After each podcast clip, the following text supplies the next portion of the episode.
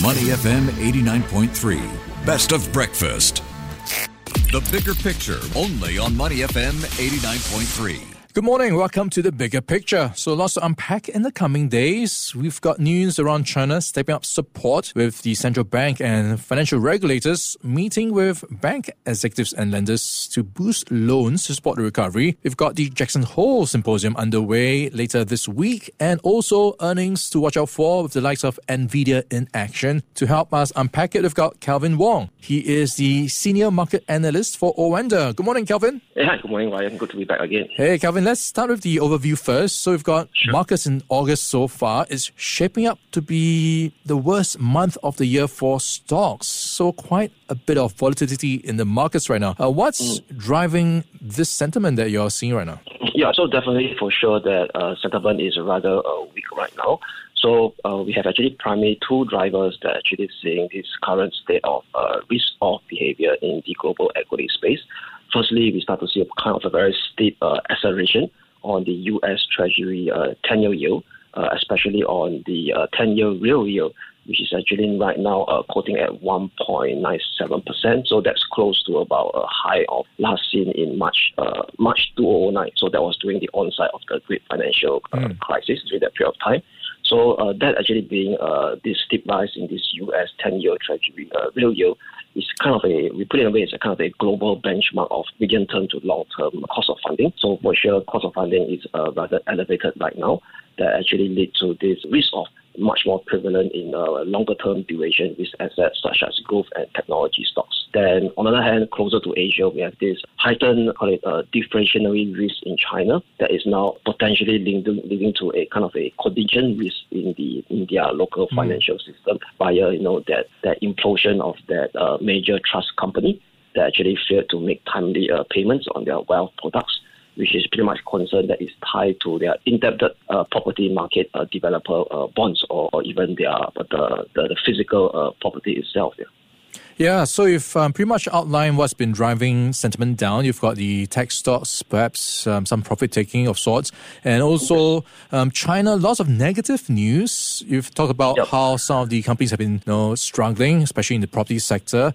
Uh, and of course, um, the policymakers are watching very closely. They've been trying to shore up confidence, um, but it doesn't seem like it's working, right, Kelvin? Yeah, because if you look at the situation in China right now, put in a way that uh, over the last couple of years, it kind of been kicking the can down the road, especially to especially on the, the property uh, development side of the story. So what we could see right now for sure is that any added liquidity that's being kind of a injected into the market. That means increase market supply, you cut interest rate. Then with this uh, heightened mentality fear of deflationary spiral into the mindset of consumers as well as mm-hmm. businesses, it seems to me that China now is facing the risk of a liquidity trap. That means whatever added uh, monetary policy stimulus, that means liquidity pumping measures, the China's offering uh, trigger down to what I call the uh, wealth effect or, or the spending effect seems to be pretty much minimal right now. So I believe uh, the only way to actually curb this or negate this deflationary risk spiral mindset is to impose something pretty much, uh, we call it a more targeted, concrete policy that addresses the current situation right now, like the youth high unemployment rate, mm. which is uh, pretty much of a concern.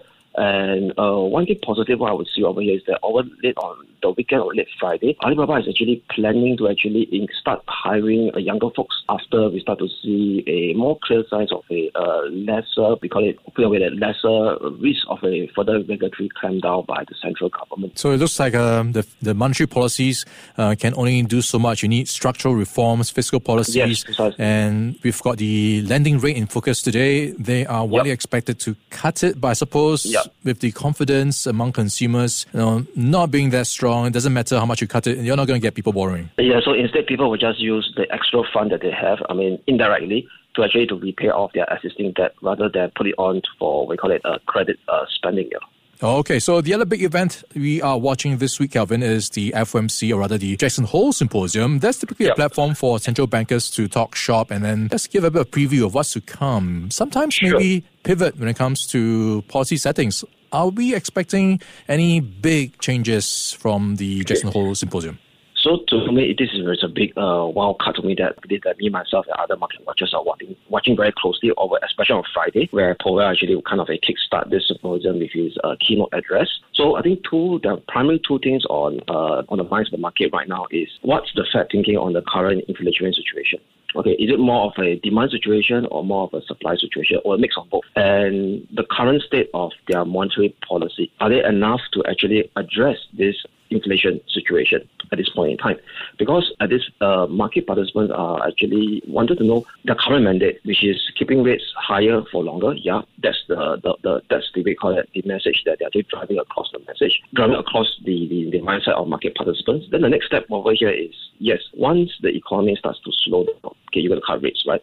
So how much or what's the duration of the next interest rate rate cut cycle? It means they're trying to actually try to decipher where will be the long run equilibrium interest rate will be. So these are the kind of things that uh, uh a kind of uh, message during the Jackson Hole symposium that market participants try to actually decipher from the keynote address of Fed Powell and as well as other uh, policymakers. So one thing to look at over here is perhaps the Japan side of the story. So as you know, BOJ uh, last the last meeting they actually enacted something creative again. They call it a flexible uh, yield curve control program, mm-hmm. which i.e. to actually allows the uh, 10-year JGB yield to actually fluctuate at a at, at the like, upper limit of their the band initially was 0.5 percent. So now they actually allow it to put it at the maximum is one percent.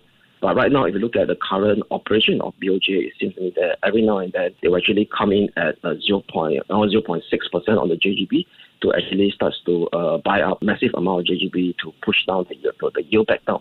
So uh, market participants want to hear, uh, hey, this flexible YCC, how long are you going to actually uh, maintain? Or what's the timeline that possibly to actually uh, kind of a putting more concrete features of a normalized uh, monetary policy in Japan. As you know, that Japan is still one of the major economy that kind of have a close to our a zero interest rate policy at this point, while the rest of starts to actually face the reality that we are now living in a kind of a uh, environment where interest rate got to be higher. Okay, so we'll be watching that very closely as the volatility in bond yields play out in the US. Uh, we'll see if that continues to what extent this week. We've been chatting with Kelvin Wong. He's the senior market analyst for OANDA. Kelvin, thanks for your time this morning. My pleasure, Ryan. Before acting on the information on Money FM, please consider if it's suitable for your own investment objectives, financial situation, and risk tolerance. To listen to more great interviews, download our podcasts at awedio.sg or download the audio app. That's A W E D I O, audio at the App Store and Google Play.